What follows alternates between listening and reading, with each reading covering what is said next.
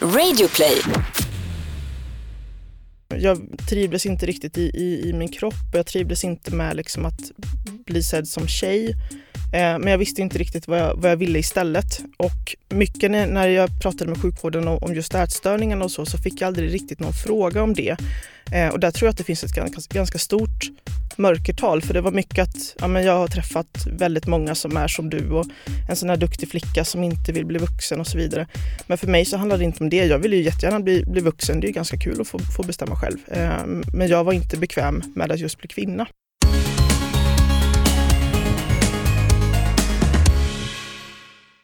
Hej Tobias! Tjena Anton! Och välkommen till dig som lyssnar på Regnbågsliv, Sveriges största HBTQ-podd, där vi pratar om komma ut, självidentifikation och mänskliga rättigheter, bland mycket annat. Och vårt motto, det är att du är bra som du är.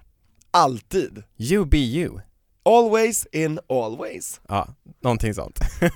Eller hur Anton? Välkommen hem igen! Tack! Hur känns det att ha mig tillbaka? Jag var ju inte med förra veckan på livepodden med Amida Kroti, jag var i Asien. Precis, så tack för att du var med på en videolänk ändå. Just det, jag var med lite. En minut och 20 sekunder eller något sånt där. Ja, 1.29 tror jag. Och eh, det var ju på poddfest då, Fotografiska, tack så mycket till arrangören, tack till alla som kom, du vet vem du är.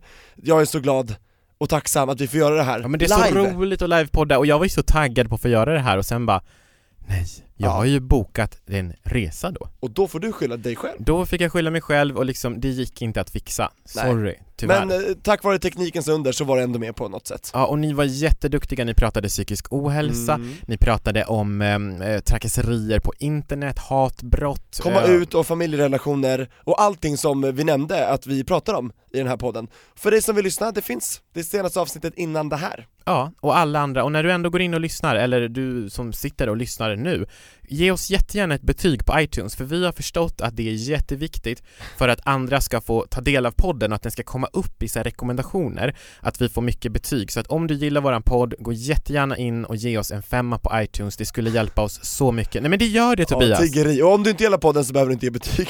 Jo men det får man visst det, men eh, då kan man skriva till oss istället. ja, det kan man göra. Och eh, den här veckan har vi med oss en väldigt eh, härlig person. Ja, Victoria Härjeryd. Och eh, Victoria är 33 år gammal, ideellt engagerad i bland annat Stockholm Pride och eh, Transfest Stockholm. Och som 19-åring så fick hen ett sjukintyg där det stod att hen aldrig mer skulle återfå full arbetsförmåga. Och det visade sig att det absolut inte stämde. Men vi är så glada att Victoria är med oss idag för att dela med sig av sin historia.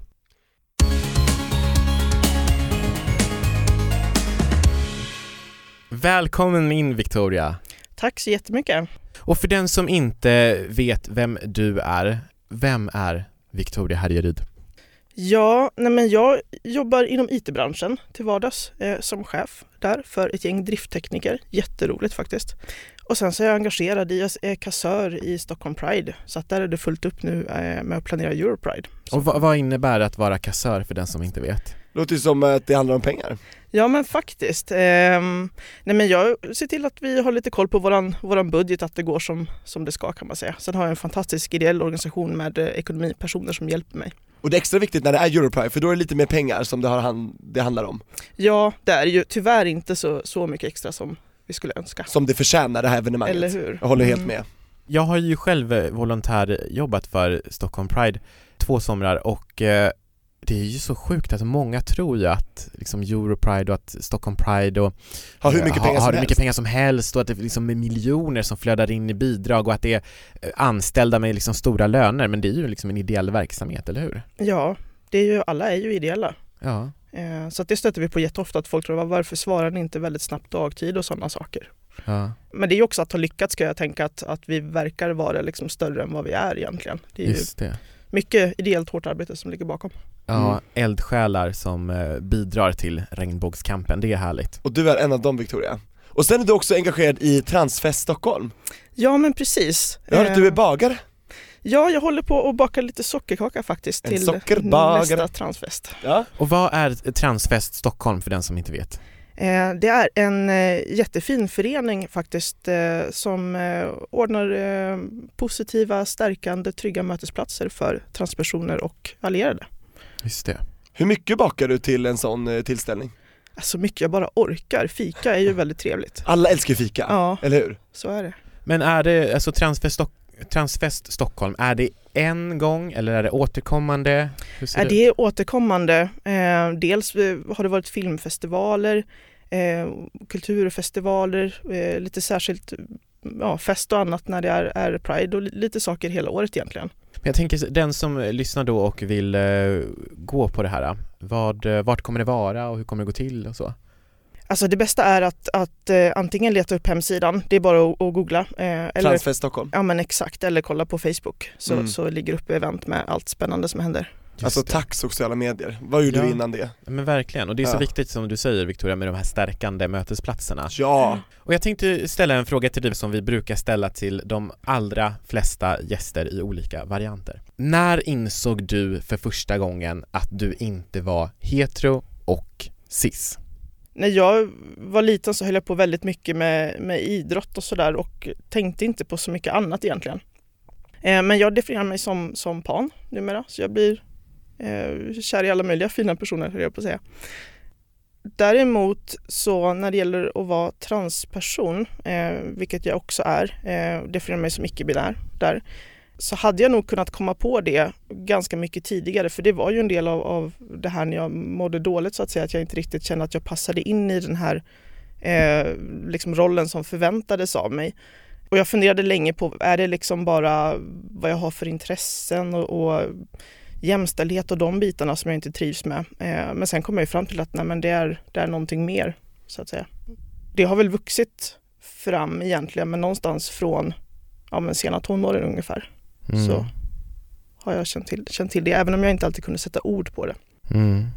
Du är ju med oss idag, dels för att prata om psykisk eh, ohälsa och eh, din resa med psykisk ohälsa. Och jag läste en, eh, ett inlägg som du gjorde på din Facebook-sida där du skrev att du gick igenom och läste lite gamla dikter. Och jag tänkte läsa upp en av dem. Mm. Eh, och då skrev du så här. Jag ber om ursäkt för mig själv varför finns jag? Varför jag? Varför kan inte jag få vara någon annan när jag själv inte är värd att få leva? Solen lyser på mig, jag måste till skuggan. Jag är inte värd solens ljus.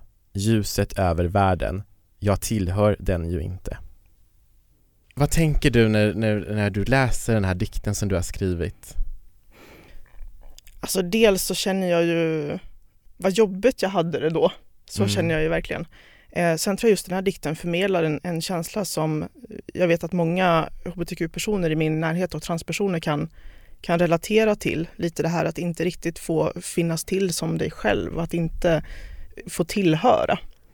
Och den, den känslan är ju väldigt farlig om du mår dåligt. Du blir väldigt, väldigt ensam. Eh, så att där fyller ju alla de här mötesplatserna som finns en väldigt, väldigt viktig roll. Mm. Ja, just det. verkligen. Till exempel som Egalia och andra plattformar där hbtq-personer får mötas. Ja, och inte Mm. minst nu på internet också, Ja. som ju kanske inte fanns tidigare. Eh, hur, hur gammal är den här dikten? Ja, jag är inte så gammal så internet fanns. Nej, nej, exakt, ja. Men alla sociala community Ja. menar Anton tror jag. Ja, Alla ja. sociala medier. Ja, nej, men jag tänker bara på att, det går jag tillbaka till mig själv när jag var liksom 12-13 år, då fanns det ju inte de mötesplatserna på internet Nej, sociala medier fanns idag. inte. Nej, nej precis. Det var väl gamla bilddagböcker och sådana här. Nej, knappt, knappt det, alltså, knappt Ja. det. det. Man kunde spela harpan typ. Ja. Lunarstorm och sånt där. Mm. Mm. Ja. Men eh, hur gammal sa du att den här dikten var?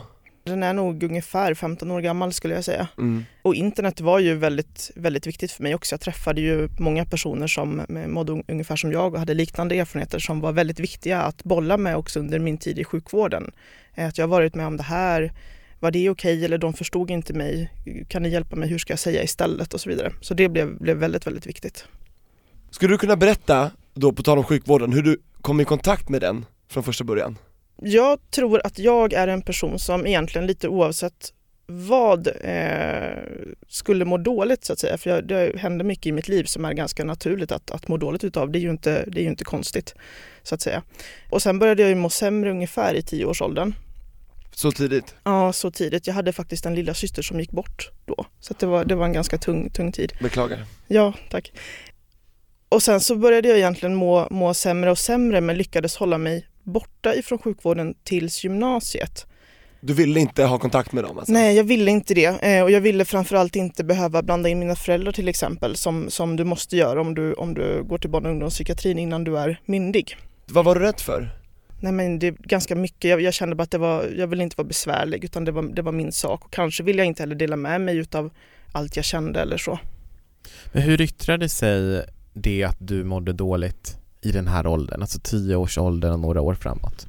Eh, nej men ganska tidigt eh, så drabbades jag av olika typer av ätstörningar eh, och någonstans 12-13 års åldern också av självskadebeteende eh, som eskalerade. Eh, sen fick jag kontakt med psykiatrin eh, i början på gymnasiet eh, men då var det något enstaka samtal bara eh, och sen ganska direkt jag, jag fyllde 18 så blev det så att jag hamnade inom, inom slutenvården. Och, Oj. hur Och det är alltså en vård där man inte får gå hem, man bor där alltså då? Ja men precis, det kan vara behandlingshem eller vårdavdelningar och så. Men hur kommer det sig att du kom i kontakt med psykiatrin då när du gick gymnasiet? För Sa du att du var 16 år då? Eh, 17 tror jag 17, ungefär. okej, ja. Ehm, nej men jag var ganska, ganska självdestruktiv då, eh, vilket var någonting som min, min skola märkte såklart. Jag gick på en friskola. Eh, det var ganska många som eh, elever som bodde där och hade liksom rest, flyttat dit från hela landet. Som internat typ? Ja men precis, att det var en väldigt liksom familjär, bra stämning.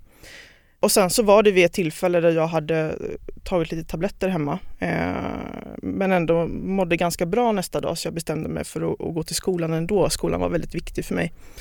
Eh, men då så var det en kompis som eh, jag hade berättat det här för som ringde till skolan. Eh, så då kom rektorn in i klassrummet helt enkelt, eh, en lektion, eh, kom fram till mig, tog mig i armen och släpade ut mig ur klassrummet. Dramatiskt? Ja men verkligen, så att alla mina, mina klasskamrater måste ju verkligen ha undrat vad som, vad som hände. För du var liksom snäll och... Jag var väldigt, väldigt liksom, duktig i skolan och sådär. Så det här var inte typiskt dig liksom? Nej det var det inte. Ehm, och då blev jag skickad till en vårdcentral för att ta lite blodprover och se hur, hur läget var. Eh, och efter det så var jag också tvungen att träffa en eh, psykiatrisjuksköterska och prata om det som hade hänt. Så att det var egentligen den första kontakten. Eh, men där hände det inget mer utan det var mer att nej men det var inte, det var inte så farligt, du hör av dig om du mår dåligt igen. Ja, så de tyckte att det här var inga problem? Ja ungefär så. Hur var det mötet med den psykiatrisjuksköterskan? Nej men det var, det var väl ändå ett ganska bra möte. Eh, sen fick jag ju frågan då ifall jag ville ställa mig i kö hos barn och ungdomspsykiatri men de sa också att det var så pass långa köer att jag skulle ändå inte hinna dit innan jag fyllde 18. Det var ju hopplöst. Eh, ja, så att jag, jag valde att inte ställa mig i kö helt enkelt. Som en rutinfråga. Du kan ställa dig i kö men det, det är ingen idé. Ja, Ja, alltså det var dåligt eller verkligen.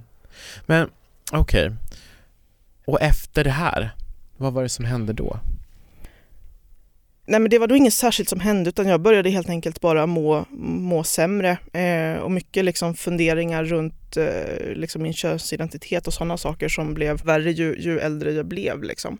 Sen så eh, gjorde jag några självmordsförsök eh, vilket gjorde att jag eh, ifrån det vanliga sjukhuset så att säga blev skickad till eh, psykiatriska intensivvårdsavdelningen och därifrån liksom vidare till en, en allmän psykiatrisk avdelning där jag blev kvar ganska länge. Mm. Och hur gammal var du då?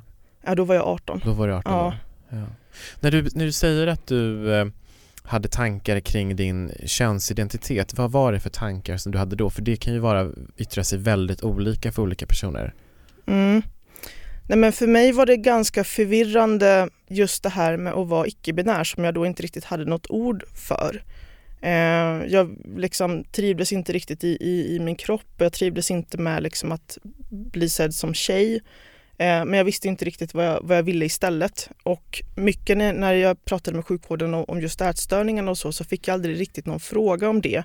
Eh, och där tror jag att det finns ett ganska, ganska stort mörkertal för det var mycket att ja, men jag har träffat väldigt många som är som du och en sån här duktig flicka som inte vill bli vuxen och så vidare. Men för mig så handlar det inte om det. Jag vill ju jättegärna bli, bli vuxen. Det är ju ganska kul att få, få bestämma själv. Eh, men jag var inte bekväm med att just bli kvinna. Och då tolkade vården det som att du hade, det var vuxenvärlden som du liksom revolterade mot Ja, eller? som jag var, var lite, lite rädd för. Ja. Absolut. Ja. Vilken miss alltså. ja, för jag hade ju kunnat hitta mig själv mycket tidigare känner jag om jag hade fått lite andra typ av, av frågor kanske. Eh, Precis, för du kunde ju själv inte sätta ord på det så att du hade ju ingen möjlighet, och, och ganska dåliga förutsättningar för att beskriva det. Mm, Känns som att, åh oh, vilken jobbig sits. mm. Hade du någon att prata med i den- kring den här tiden, när du var 18 år, om frågor som könsidentitet, eh, Sexuell sexualitet och så vidare? Ja, eh, och det var ju kanske inte, inte några inom sjukvården eller så. Eh, det var ju väldigt liksom starka, starka normer där som i resten av samhället egentligen men det blir så påtagligt där när du liksom är i en miljö där du eh, inte riktigt kan bestämma själv. Så att det var mest vänner eh, och så som jag hade att prata med om, om de bitarna.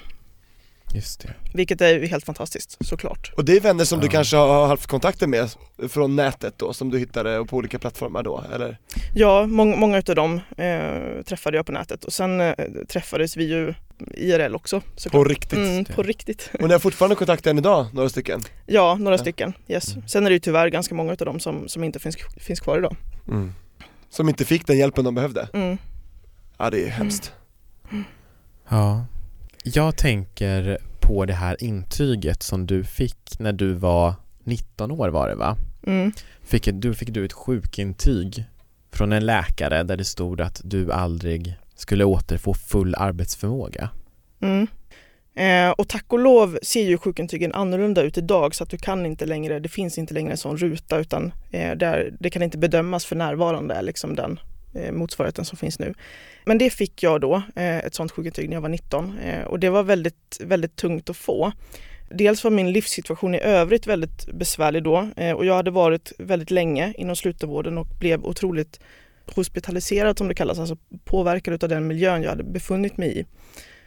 Vad innebär det? när du får leva väldigt länge på ett sånt sätt att du inte bestämmer själv liksom när du ska äta, när du får gå ut, när du får duscha, hur länge du får duscha, eh, vilka du ska prata med och så vidare så blir du väldigt, väldigt påverkad. För, för egen del så fick jag väldigt svårt att fungera i samhället efter det. Eh, vågade inte gå ut, hade jättesvårt för folksamlingar, gå och handla, svara i telefon, eh, allting. Så, att, eh, Så interaktion med andra människor blev jobbigare? Ja, och bara försöka ha ett vanligt liv med liksom egna rutiner som jag bestämmer själv som inte någon annan bestämmer åt mig. Det var ingen som skulle släppa ut mig genom dörren utan jag kunde gå ut själv så att säga. Så det var en väldigt stor omställning och sen hade jag också, eh, min hyresvärd hade ju sagt att eh, om polisen eller ambulansen kommer hit en gång till så blir ni vräkta. Eh, så det var också en väldigt, väldigt svår situation. Oj. Och, och då hade polisen och ambulansen kommit dit på grund av självmordsförsök eller? Ja, precis. Självmordsförsök och självskade, självskadebeteende så. Och det där kan jag ju i efterhand känna att det måste ju vara lika okej att ambulansen kommer av en sån anledning som att en liksom, fysisk somatisk sjukdom. Eller? Som, eller Ja. som att det har brunnit och man har skadat sig av en olyckshändelse alltså. ja, Ja det där var jättekonstig värld. Och det är väl Ja. också ett kvitto på att eh, psykisk ohälsa oftast eh, inte ses på samma sätt som en, en eh, man har brutit ett ben till exempel eller att man har lunginflammation vilket ju är jättemärkligt. Jag tycker Mm. att psykisk skada ska tas på lika stort allvar som fysisk skada, precis, jag håller helt med. Ja men verkligen. ja men Absolut. verkligen. Och förhoppningsvis har vi ju, nu- mina erfarenheter är ganska gamla och jag är medveten om att jag har haft mycket otur. Eh, så förhoppningsvis har vi, har vi kommit mycket längre. Eh, men just hela den livssituationen och också det här med mm, alltså bekymmer med Försäkringskassan och att få pengar och så vidare. Ja, man blir Eh, knäpp bara av det. Ja men verkligen. Du måste vara otroligt stark för att orka med det. Eh, och att då få stämpeln någonstans att du kommer, kommer aldrig kunna fungera i samhället, för det var ju så jag såg det. Det, det var väldigt, väldigt tungt. Då tyckte ju sjukvården att jag hade liksom fått gå i terapi, jag hade varit inlagd inom slutenvården väldigt länge, jag hade varit på behandlingshem och så vidare. Eh, vad mer kunde de göra? Så att de var helt enkelt inte beredda att, att göra någonting mer. Så de gav upp. Ja, så jag, jag var väldigt utlämnad eh, där. Men, men hittade också styrka i det för, för då kände jag att det är ju ingen annan som kommer hjälpa mig här. Och då mådde jag väl ändå lite bättre. Jag, jag hade kommit fram till att ja, men jag ville nog leva. Däremot hade jag ett självskadebeteende som var väldigt svårt så att det i sig var väldigt farligt. Men så jag, jag bestämde mig för att nu, nu måste jag försöka ta mig ur det här på egen hand. Och det, det som också påverkade mig eh, där var faktiskt att jag träffade den här eh, sköterskan som hade träffat vid min allra första kontakt med psykiatrin. på slutet där eh, och hon sa till mig att men nu, nu Victoria, nu måste du sluta. Nu, nu har du inte långt kvar, du kommer dö snart. Och det satte sig verkligen hos mig. Ett poddtips från Podplay. I fallen jag aldrig glömmer djupdyker Hasse Aro i arbetet bakom några av Sveriges mest uppseendeväckande brottsutredningar går vi in med hemlig telefonavlyssning och, och då upplever vi att vi får en total förändring av hans beteende. Vad är det som händer nu? Vem är det som läcker? Och så säger han att jag är kriminell, jag har varit kriminell i hela mitt liv men att mörda ett barn, där går min gräns. Nya säsongen av Fallen jag aldrig glömmer på Podplay. Häftigt. Ja, för jag tänker, du fick ju då när du var 19 år blev utskriven så fick du då det här sjukintyget mm. som sa att du aldrig skulle återfå arbetsförmåga och idag så har du ju uppenbarligen eh, verkligen en arbetsförmåga. Du mm. är ju eh, ledare inom, eh, inom IT, du har eh, en ideell engagemang eh, där du har eh, höga poster, sitter i styrelser. Eh, mm. Hur, hur var den resan från det intyget till idag? Mm. Alltså den var ju väldigt, väldigt lång eh, och otroligt tuff. Nu är det ju ungefär tio år som, som alltså sen min senaste sjukskrivning egentligen. Eh, så det gick ju mycket, mycket upp och ner. Men det jag gjorde det var att jag sökte ett heltidsjobb helt enkelt och åkte på intervju och skulle flytta på juldagen faktiskt det året eh, och då så hamnade jag, eh, jag, jag, råkade göra ett, ett självmordsförsök till strax innan jul det året och fick träffa den här läkaren igen som hade gett mig det här, här intyget och som också hade sagt att, eh, att det var fel på min personlighet så att de inte kunde, kunde göra någonting. Eh, så jag, jag, fick säga till honom att jag förstår att du inte tror mig nu men ni måste skriva ut mig för jag ska, jag ska flytta om två dagar eh, för jag har fått jobb. Eh, och han tyckte att det lät, lät jättemärkligt men eftersom att de ändå liksom inte ville hjälpa mig så blev jag ju utskriven då. Eh, så att jag flyttade helt enkelt eh, och började jobba. Och det som jag tror var dåligt för mig som hbtq-person var ju att jag bestämde mig för att nu måste jag verkligen verka så normal som möjligt för att ingen ska komma på mig och faktiskt se att jag är den här misslyckade liksom personen som inte har någon arbetsförmåga eh, och som inte är normal. Eh, så att jag tryckte ju undan eh, alltså, liksom min könsidentitet och allt det här. Försökte framstå så normal som möjligt. Och det har tagit väldigt, väldigt lång tid att, att sakta men säkert liksom plocka fram det som är jag på riktigt. Bit för bit så att säga. Bara en sån sak som jag skämdes jättelänge för att jag inte gick klart gymnasiet, inget slutbetyg därifrån. Och jag som ändå hade varit gymnast hela livet fick ju icke godkänt i idrott. Det skämdes jag också jättemycket skam runt det. Eh. Var det på grund av biverkningar då från mediciner, eller hur? Ja, jag fick ju otroligt mycket, mycket mediciner och vissa av dem hade ju helt fruktansvärda biverkningar. Till exempel eh, så åt jag en medicin som gjorde att jag såg jättedåligt så att även om jag fick gå till skolan ibland och fast jag satt längst fram, vilket inte var jättekul att gå ifrån liksom en psykiatriavdelning till att sätta sig längst fram i klassrummet så, eh, så kunde jag ändå inte se vad som stod på tavlan. Och jag, jag höll på med eh, luftgevärsskytte också. Det var väldigt viktigt för mig. Det fick jag ju sluta med för jag kunde ju inte se. Och jag fick också mediciner som gjorde att om jag eh, liksom gjorde hastiga rörelser eller försökte ta upp något från golvet så svimmade jag i princip. Så att det gick ju inte att hålla på med, med liksom gymnastik eller idrott heller. Det låter som att all fysisk aktivitet blir problematisk. Ja, nej men så var det verkligen och där tycker jag att det är så, det är så viktigt att liksom om, du, om du är någon som blir erbjuden mediciner så fråga om biverkningarna och får du biverkningar som liksom begränsar ditt liv eh, så att du måste ge upp delar av dig själv eller saker som är viktigt för dig så säg till och byt. För det kan ju försätta en ännu djupare än depression och mm. eh, psykisk ohälsa, när du inte får känna dig som dig själv, du får inte göra det du tycker om att göra mm. och man kanske inte får äta det man tycker om att äta. Mm. Jag kan tänka mig, hur är det att vara inlagd då på ställen eh, som kanske inte har den maten som du känner att du vill äta? För visst mm. är du vegetarian? Ja, nej men jag är vegetarian och det har jag ju eh, varit eh, sedan jag var 16 ungefär och det, det liksom ett väldigt ideologiskt ställningstagande som är viktigt för mig. Eh, och där var det ju till exempel det behandlingshem som jag var på som hade en ätstörningsinriktning eh, så att vi lagade maten själva och så. Där var det faktiskt inte tillåtet eh, att äta någonting annat än den liksom husmanskost som lagades och serverades. Så att jag var så tvungen att vara där och äta kött. Vilket absolut inte fick mig att må bättre. Eh, och sånt där hoppas jag verkligen inte existerar idag. Alltså var det för att de tänkte då att man ville ta bort valmöjligheten hos den som var ätstörd eller vad liksom? De hade väl en syn av att många som har en ätstörningsproblematik väljer bort vissa vissa typer av livs, livsmedel och kött är ett sådant livsmedel. Men jag tycker att det är viktigt att ta reda på liksom, vad är det för, för person så att säga. Eh, så att du får vara en individ och inte bli liksom, ja, bara den här liksom, diagnosen.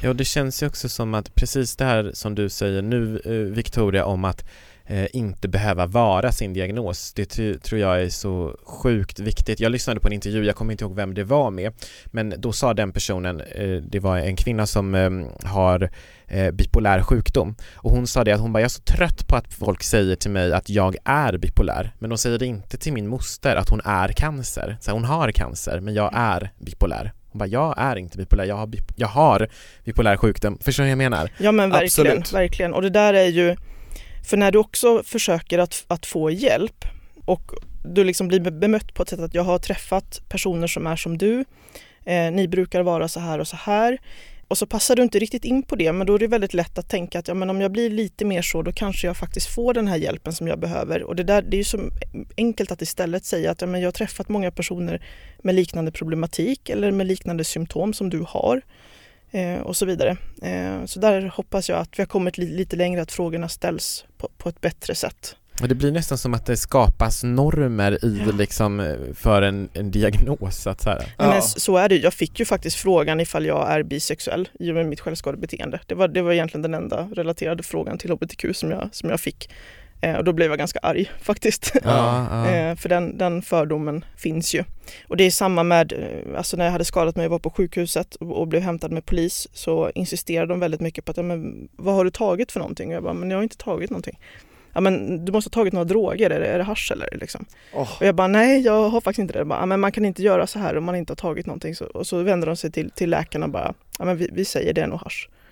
Ja, va? Ja, alltså då, vad okunnigt! De tror inte på psykisk ohälsa, det är ju det. Ja, så där, alltså jag hade ju kunnat ta åt mig och tänka att jaha, nu måste jag hålla på med droger också så att säga. Men det, mm. det gjorde jag ju Ja, det där kan slå inte. så ja. fel. Ja. Verkligen. Alltså vad oproffsigt, jag blir jätteoimponerad. Ja. Jag förstår att det finns ju givetvis många, många möten som du har haft med läkare, sjuksköterskor, psykologer och så vidare. Och att det, det har varit olika kvalitet där vissa har varit bättre, vissa har varit sämre. Eh, kommer du ihåg någon som har varit extra bra? Ja, för nu har vi fokuserat mycket på det dåliga. Ja, och det finns, ju, det finns ju helt fantastiska personer och de har varit väldigt, väldigt viktiga för mig. Men det jag skulle vilja berätta om faktiskt, det var någonting som jag, som jag gjorde de här första åren på väg tillbaka. För då gick jag med i en, i en förening eh, där det var många personer med erfarenhet av psykisk ohälsa. Och vi bestämde oss för att ordna eh, seminariedagar där vi valde ut bra vårdpersonal som vi hade träffat, nya behandlingsmetoder som vi tyckte verkade intressanta, bjöd in dem till oss eh, och vi fick liksom vara de som stod på scen och berättade om våra erfarenheter för vårdpersonalen. Och det var ju otroligt stärkande och helt fantastiskt. Och det var ju personer som kom fram till mig och sa det att jag måste erkänna, jag har faktiskt själv gjort de här misstagen men jag, jag har lyssnat nu, det kommer aldrig mer att hända. Eh, och det betydde ot otroligt mycket faktiskt och hjälpte mig också lite i det här som har tagit väldigt lång tid för mig att få ett förtroende igen för sjukvården och för liksom samhället. Ett annat roligt exempel, jag var ju, hade ju inte någon jättebra relation till poliser efter det här för jag blev ju hämtad med polis ett par gånger. Och sen hamnade jag faktiskt när jag var volontär på Pride då och stod i entrén mellan två poliser så bestämde jag mig för att men nu ska jag kanske ta tag i det här. Så jag sa till dem att hej, så här, jag tycker ni är jätteläskiga. Men jag skulle vilja liksom lära känna er lite mer för jag är så himla rädd för poliser. Åh vad modigt av dig! Lärde du känna dem? Ja, de var, vi stod och skämtade och skrattade liksom i ja, men typ en, två timmar där i regnet och det var, det var jättefint. Så, så efter det så blev det faktiskt lite, lite bättre. Alltså jag är så imponerad av dig, jättemodigt och starkt. Ja. Tänk att en sån grej, alltså vilken tröskel du kom över. Verkligen. Mm. Det låter ju som ett framgångsrecept där med att exponeras för det man ja man har ju hört tidigare att om man är rädd för spindlar så ska man ju till slut kunna hålla i en spindel och sådär, man ska utmana sin rädsla. Mm. Ja men också kunna göra det liksom i ett, i ett tryggt sammanhang tänker jag, ja. för, för Pride för mig var ju ett väldigt tryggt sammanhang. Ja men verkligen. Du tog tillfället i akt, helt rätt. Ja, och eh, idag så, jag tänker på, på arbetslivet för att du jobbar ju som eh, chef idag. Mm. Och eh, jag tänker ändå på den här liksom resan från, från slutenvård, återkommande läkarbesök, träff med psykologer och så vidare och så vidare. Känner du att du har kunnat vara öppen där du har velat med det här? för arbetsgivare eller så, eller du nämnde tidigare att det var någonting, att det fanns en skam mm. med det här. Mm. Jag har faktiskt inte alltid vågat vara det. Jag kanske hade kunnat mer. Jag är otroligt imponerad av, av de personerna som väldigt tidigt under sin resa vågar vara öppna. Det vågade inte jag. Ju längre jag har kunnat lita på att jag eh, inte kommer få sparken och allt det här som jag har varit rädd för. I takt med det har jag kunnat bli mer och mer öppen. Eh, och nu ser jag det som väldigt, väldigt viktigt i, i min roll som chef att faktiskt så gott jag kan vara den jag är på jobbet. Och jag har ju väldigt många som, som kommer och pratar med mig. Eh, nu vet de inte min historia helt och hållet, men de kommer och pratar om psykisk ohälsa eh, och jag får olika komma ut-historier för att de vet att jag är engagerad i Stockholm Pride och sådär. Så där, där känner jag lite ett, ett ansvar, men det har, det har tagit tid att, att komma dit och det har varit väldigt viktigt att prata med andra personer, att träffa andra personer som vågar säga att nej men jag klarade inte gymnasiet och då vågade jag också att nej men faktiskt inte jag heller. Det kanske ni också har märkt att det finns ganska många faktiskt som inte som hade en jobbig tid under gymnasiet. Och som ändå har kunnat göra det de har velat. Ja men verkligen. Så att det är ingen garanti varken för eller emot det man vill. Nej, nej. Och samma sak att andra som vågar berätta liksom att men jag har mått dåligt och så vidare. Så att man, man hjälper varandra tänker jag. Mm. Ja. Har du haft någon, någon möte med, med någon chef innan du blev chef själv som har frågat dig om hur du mår eller hur du har mått och sådär? Ja, nej men det har jag ju haft. Och det var faktiskt en händelse jag kommer ihåg på mitt allra första jobb. Eh, jag hade inte jobbat så länge. Jag försökte verkligen liksom eh, verka normal och göra mitt bästa. Eh, och så blev jag inkallad av, av min chef eh, för ett samtal och jag blev ju jättenervös och tänkte shit, nu, nu har de kommit på mig, nu kommer inte jag få jobba kvar. Eh, att de har synat min bluff. Ja men verkligen. Och så, och så frågade hon Victoria, vad, vad har du varit med om egentligen? Och jag var liksom helt tyst och förstod ingenting och bara shit vad ska jag säga? Och, eh, och så sa hon att nej men alltså du, jag märker att du är inte som andra 20-åringar. Du är så otroligt liksom vuxen, mogen och ansvarsfull och en jättebra kollega men jag sa att vad har du varit med om egentligen? Då vågade jag säga lite grann att nej men jag, jag har mått lite dåligt och, och, och så. Och då delade hon med sig av att hon, hon också hade, hade mått dåligt eh, och haft ätstörningar i sitt liv.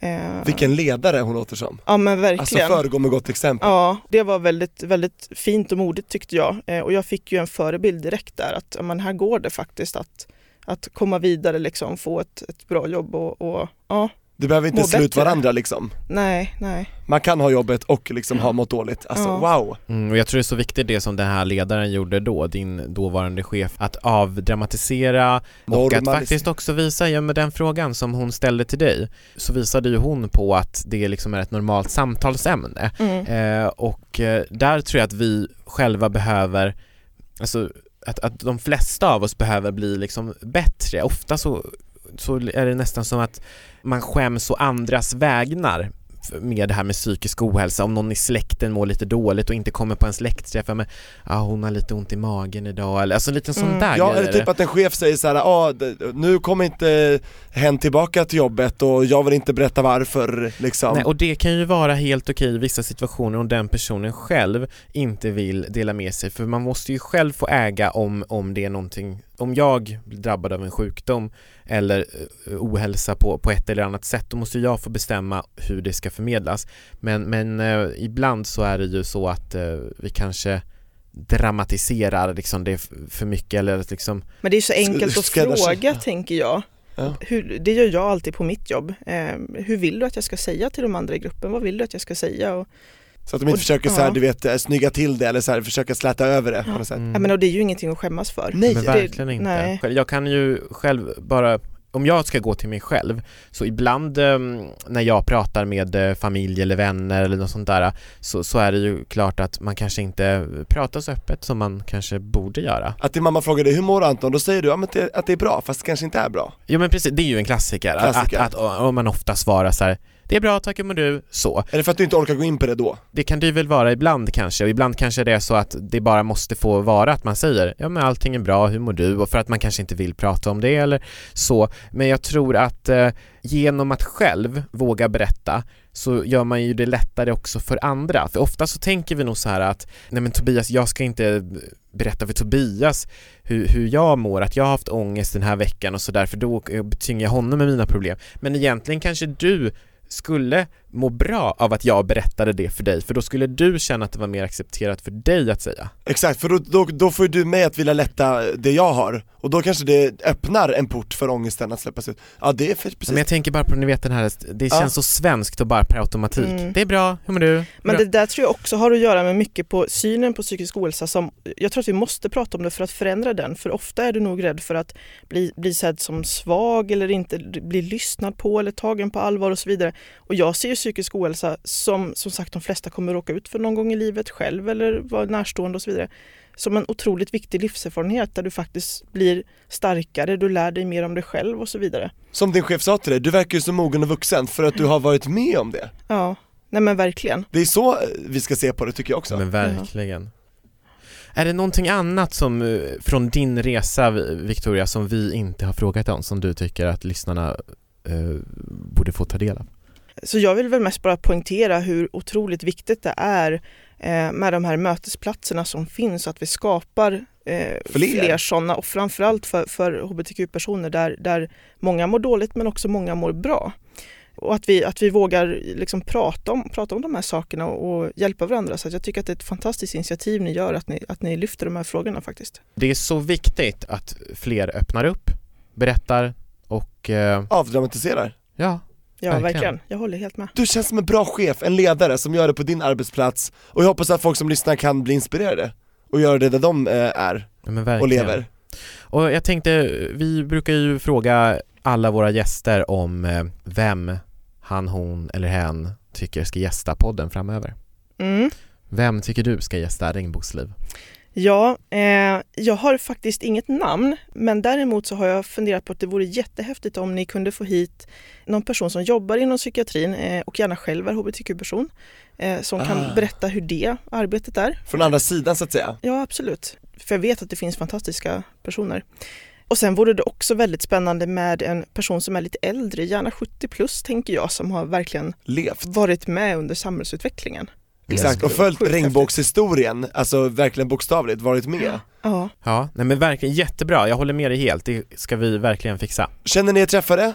Hör av er direkt, Instagram och Facebook, där heter vi regnbågsliv. Skriv om du eh, känner någon eller är själv skulle vilja gästa. Ja, och vi kommer ta upp olika aspekter av psykisk ohälsa i avsnitt framöver. Och eh, ja, som Tobias sa, har du en berättelse själv eller någon som du känner, skriv till oss om du vill vara med.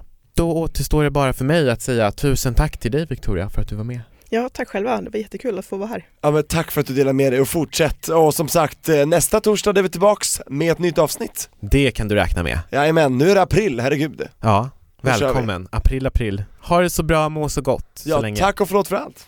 Hejdå! Hejdå!